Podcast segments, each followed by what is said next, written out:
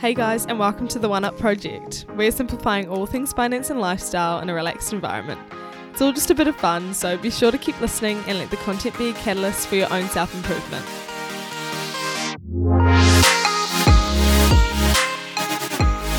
Hi, everyone, and welcome back to another episode of the One Up Project podcast. I am here with Kate Reddington today from Simplicity. Hi, guys, it's Sarah from the future here. Sorry to pop in, but Kate is from Sorted, not Simplicity. Don't know what was going through my head. Really sorry about that. Back to the episode. Really looking forward to chatting to you, Kate, about insurance and a few more episodes coming up, so stay tuned for that. Um, so, thank you so much for coming on, and how are you? Tēnā Sarah. I'm so good. Thanks for having me. No worries at all. Um, so I guess the first thing we'll get you to do is maybe explain a little bit about yourself and your role within Sorted at the moment. Yeah, absolutely. Um, I actually just started a new role here at um, the Commission for Financial Capability. So we're um, the commission behind the Sorted website. Um, and I've recently started as the Sorted website lead, um, which is a super exciting opportunity. It's a real privilege. Um, yeah, such, wow. yeah, it's such an amazing uh, website, um, and which uh, yeah, I I've listened to a couple of your wonderful um, shows, and I've heard it mentioned a little bit as well, and it's always great to hear. Um, you know the feedback and and um, there's a lot of uh, sort of positive response around it. I think, um, and mm. some you know some areas for improvement too.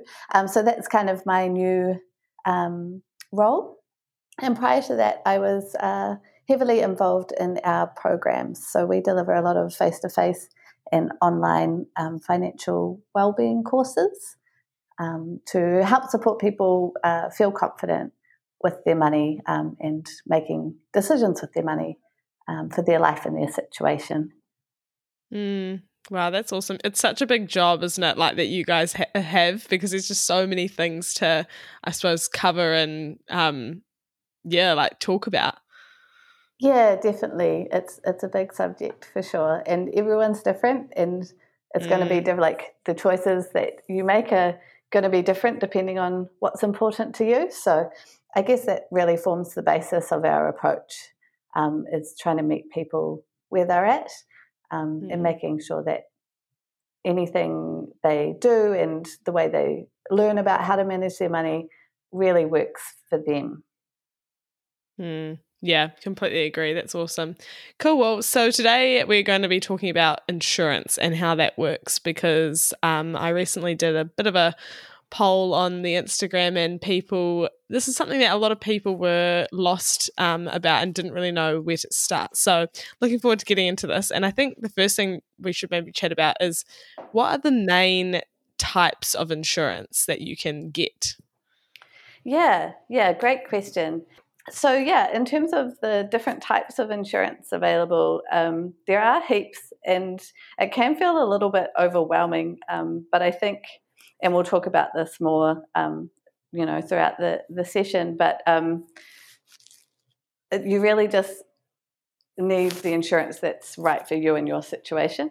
Mm. So there's a comprehensive list, but you don't need them all. So um, general kind of categories. So you have your general insurance, your car insurance, home, contents, travel, pet insurance, all of those types of sort of general insurance.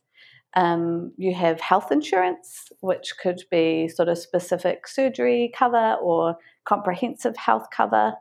Um, there's income protection, would be another category, um, which is looking at protecting your income um, through whatever you know loss that you suffer um, or redundancy specifically.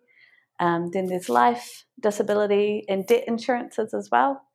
Um, there's also compulsory insurances, um, which I think is kind of interesting to talk about too. So mm. our ACC and our EQ, our earthquake um, protection insurance, that kind of sits under sort of other areas and other kind of taxes and fees that we pay. Um, that I think in New Zealand we're quite lucky to have that compulsory insurance. So we're covered yeah, in those definitely. situations. Um, and one as well, I think that gets talked about a little bit less, in my experience, um, is self insurance, um, which I think is mm. is really important to think about as well when you're deciding which insurance is right for you in your situation. Yeah, yeah, for sure. Um, and I guess looking at a list like that from the outside to someone who has never, I suppose, dealt with getting insurance before, it can seem quite overwhelming. Do you think, like, which insurances should we care about getting the most or look into first before the others? So it absolutely depends on your situation. Um, which insurances you need will change when big things in your life change. So travel, buying a house, having a family, or um, you know having other dependents, people who depend on you and your money um, to live. Um, and it's also really important to think about the risk. So, what are the chances of you not reaching your goal or what you're trying to achieve? Um, so, for example, um, uh, I have I have a car, and I have a car because that allows me to go on road trips and it allows me to do the groceries and have a certain ease of life. And so my goal my goal for that car is to enjoy that freedom and that flexibility um, and if I didn't have insurance for my car, you know, if you look at um, your third party insurance, so that's covering if you impact, so if you crashed and you crash into a beamer, um, so you're liable, you're liable for that cost. And so, in order to protect your money, so protect that couple hundred thousand dollars that you would have to fork out to pay for the damage, you're transferring that um, that cost or that that risk onto the insurance company. Um, so that's your money. And then further to that, if you want the comprehensive car insurance, um, then then in that case you are paying to cover your stuff. So covering the car, um, if it gets damaged, you know that'll be covered by the insurance company again. So when you're younger, I think you may not necessarily be responsible for other people, as I said, or necessarily have a huge amount of net worth or expensive assets that you want to protect. But that's scalable too, because you might have less income to cover your most important things. But generally, if you can't afford to lose it, you might want to think about protecting it. So, for some things like your favorite coat or your favorite plant, if you lose it or it dies, that sucks. But life does go on. But mm. if you lose, say, your computer and you're freelancing, it's not just the couple of grand you might have to fork out to replace the computer. It's um, potentially lost work, potentially lost time, lost income, and the loss might not always be monetary. Yeah, yeah, I think that's really important um, to note as well. Like if you have something that you would like make a huge difference to your life, life if you lost, um, you should think about protecting that thing. Um, and as young people, I feel like sometimes we can feel like if we don't have any commitments, that we might not have those things we should protect. But do you think that this is something we should care about while we're young and look into? So I, th- I think that like even when you're young, if you have things that need to be protected, then absolutely um, insurance could be the right solution for you.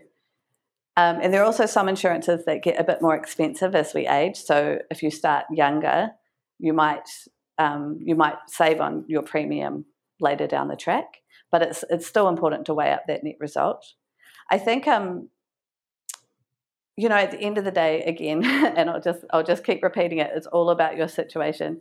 And for example, like if you if you don't have a car, you're not going to need car insurance. You know, and if you you don't have dependents, you're not going to need life insurance because if you die, there's there's no one sort of depending on you for that income and, and for getting by. So it's yeah. yeah, I think I think that you you only need to start young if if you have those things that are that you can't really afford to lose or you mm. can't afford not to protect, I guess. Yeah, so it might be worthwhile for people, I suppose, to have a look and think about the assets in their life and based on their personal situation, is that going to be something that is going to need protection? Um, or that if you ran the risk of losing that thing, it would make a huge impact on your life, whether that is monetary or not. Yeah, exactly, exactly. And for example, like if we use the, I don't know when you're when you're younger again, you don't tend to have as many assets. And if you think about, I don't know if sort of at university, you know, a computer's sometimes one of the more expensive things that you own. And if you're thinking about how much you're going to be spending on insurance to cover that computer and how much it would cost to replace it, like are you better off just saving that money and have it sitting there? Um, I mean, earning interest mm-hmm. barely in this climate, but but you've mm-hmm. you've got that money saved and you've got that safety net, that buffer, rather than that ongoing um, insurance going out to cover it.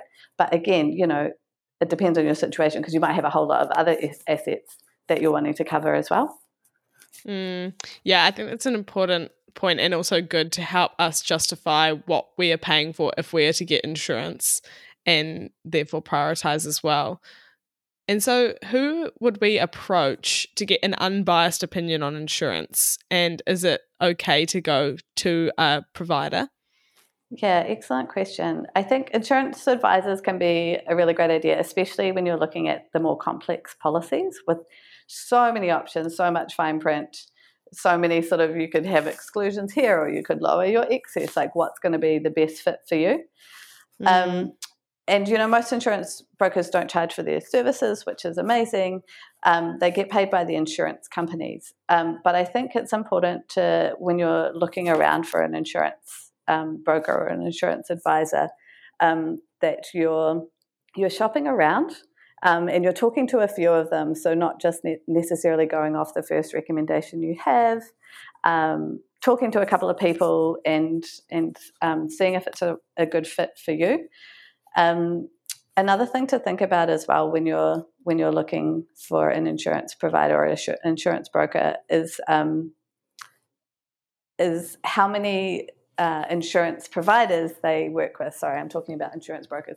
So, how many um, insurance providers they work for or have a relationship with necessarily? Because the more providers they work for or with, the more options you will have for your insurance.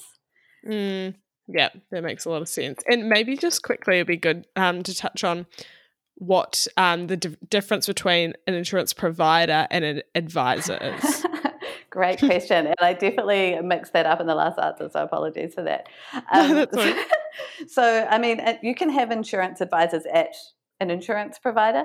Um, and and I guess the terms that I was mixing up were the insurance broker versus the insurance provider as well. So the insurance broker tends to work outside of a provider. Um, and as I was saying earlier, if that broker has connections with a range of providers, they're going to have access to um, a wider variety of policies that, that might better or worse suit your situation. Um, so definitely make sure you ask sort of who they work with. Why do you think that we find insurance so confusing and how could we break it down to be a lot more simple for not only ourselves but the people around us um, and our families and friends? Yeah, it is. It can be so confusing, and and part of it is the high stakes for you and your family, um, and the provider as well. You know, it's it's we're talking about risk here, and and really personal risk, and and really kind of traumatic risk as well. So it's it's a pretty emotional space. The other reason is, I think, the legalities of it and and the fine print. You know, there's there's so much mm. involved, and there has to be because again, we're talking about potentially huge risks here, um, not just monetary, but you know, health, family, whatever it might be. Um, I think again, what's really important, sort of to break it down and to make it a little bit less confusing, is is thinking about prioritizing what's important to protect in your life, um, and just going back to thinking about covering your people, covering your money, and covering your stuff in that order. Um, and just a reminder as well that more insurance is, is not necessarily better.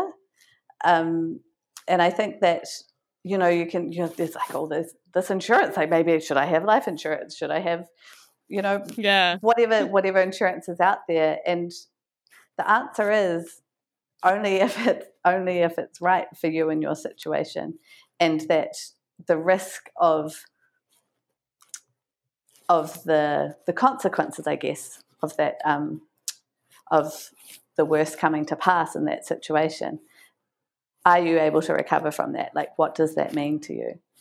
Um, and again, just going back to that whole life events thing, that's that's when that'll help you figure out what's important to cover at what stage in your life. Mm. Another um, strategy that's really helped me get to know my policies um, is drawing up a bit of a table. It's super nerdy. Um, so you just kind of like write down the type of insurance, the premium, the excess. I found this really helpful when I was um, evaluating different travel policies. Um, and so in the first column, I list what's covered, which is usually in a section in your policy with the heading what's covered. So it's nice and easy. Um, and then on the second column, I list down what's excluded. And the trick on that column is to go through the entire policy looking for exclu- exclusions because sometimes they don't sit tidily under that heading of exclusions. Mm. And if you look through that lens, I think it kind of helps you to identify actually what is covered and what isn't. And that process of going through and pulling it out or highlight is kind of like studying. Um, and it just kind of gets the information in there. Um, so it is a bit of a chore, but it can also be super empowering. Um, and again, it's that well-being factor of knowing what's covered and mm. being prepared for potentially what's not covered.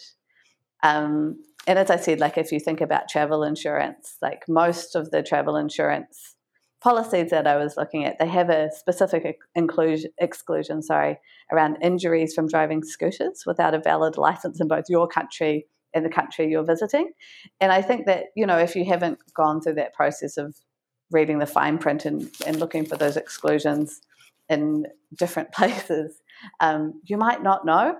And so that awareness, I think, um, is is really empowering. And I guess at the end of the day as well, like that's that's the key thing about insurance is it's it's about peace of mind. Hmm. And so knowing what's actually in there and what you're actually covered for and confirming that yes, that's a risk that you want to be covered for, um, I think it's really important and adds to that sense of this is the right decision I can sleep easy knowing that I'm covered in these situations. Mm, yeah, definitely. Because I think that's probably a lot of mm, like people's problems is that they they're trying to work out how they justify paying for this insurance and if they're actually paying for the right one because um it's can be quite hard to compare if you go on one's website and then you sort of think you understand it and then you go into another one so i think breaking it down into a table is um although it might be admin for yourself, it is going to be a lot more helpful in the long term. And in terms of the legalities and I suppose policies and fine print, are there any things that people should specifically look out for? I know you sort of spoke about exclusions, but do you think is this something that people should look at in terms of differences to get the best insurance policy for themselves? Yeah, yeah, look, and I think this is when a, a broker can come in handy because they can work through that stuff with you.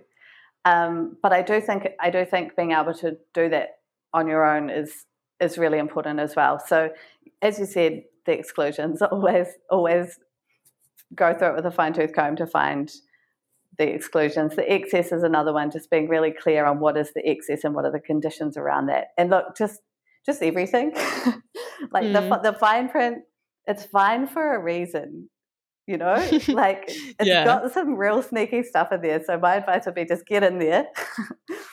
Um, you know sometimes they make it fine so you'll ignore it but there can be some really important stuff. So look read it out loud to your friends um, just any any way that works for you to read that sometimes super tediously boring and complex kind of language filled um, additions to your policy. Just just read make sure you read it um, and then i would say read it again. Mm, yeah for sure. And when it comes like i suppose that table would also be good for identifying what is industry standard for cheap versus expensive because i think sometimes people can think oh they're paying a lot for insurance and blah blah blah. So is there a way that we can identify that?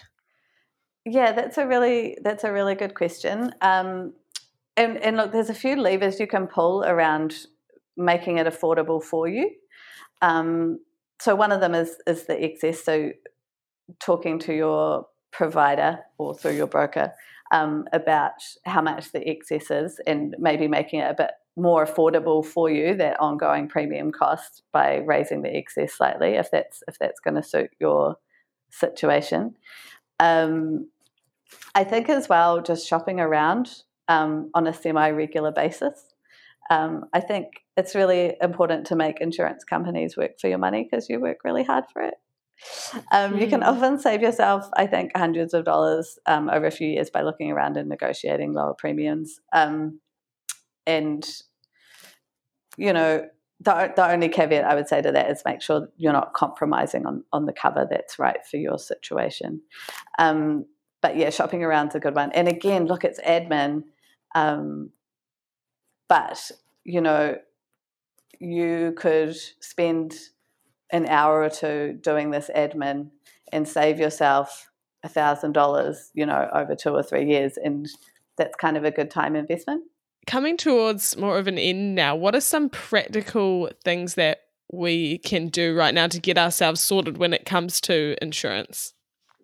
Yeah, excellent question. Um, so on the sorted website, um, there's this uh, neat kind of journey. Um, it's called Get Sorted. It's on the top nav bar, and it's six steps to getting sorted. Um, and step number four is covering your people, your money, and, and your stuff, which um, is obviously a message you've heard a few times today. But um. It sort of just goes through some of the different ways that we can protect ourselves um, and ask some of the questions I think that are really helpful when you're considering what sort of insurance is right for you in your situation.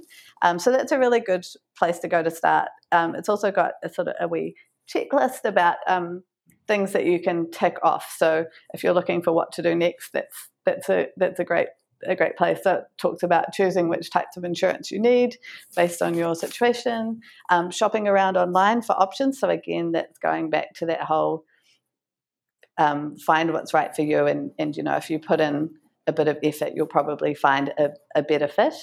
Um, setting up insurance to cover what's most important, um, and then looking at perhaps finding an advisor as well. Yeah, yeah, that's awesome. Um, and I think the main point, uh, the main point I've taken out of what you've been saying today is um, just to when you're having a look at what to prioritize, it's people, money, and stuff. And I think that's so easy to remember and something that people can take away um, really easily without having to try too hard because that's the thing people don't want to do like the research and look too much into it but if you can just remember that then it's a quick easy way to sort of prioritize what you're looking at. So it's amazing. Thank you so much kate for coming on. It's so appreciated and um, we'll hear from you soon in further episodes. Cool. Thanks so much for having me sarah. Alright, guys, thank you so much for listening. I really hope you were able to take something valuable away. Um, be sure to subscribe and keep up with the socials for further episodes at the One Up Project, and I'll catch you on the next one.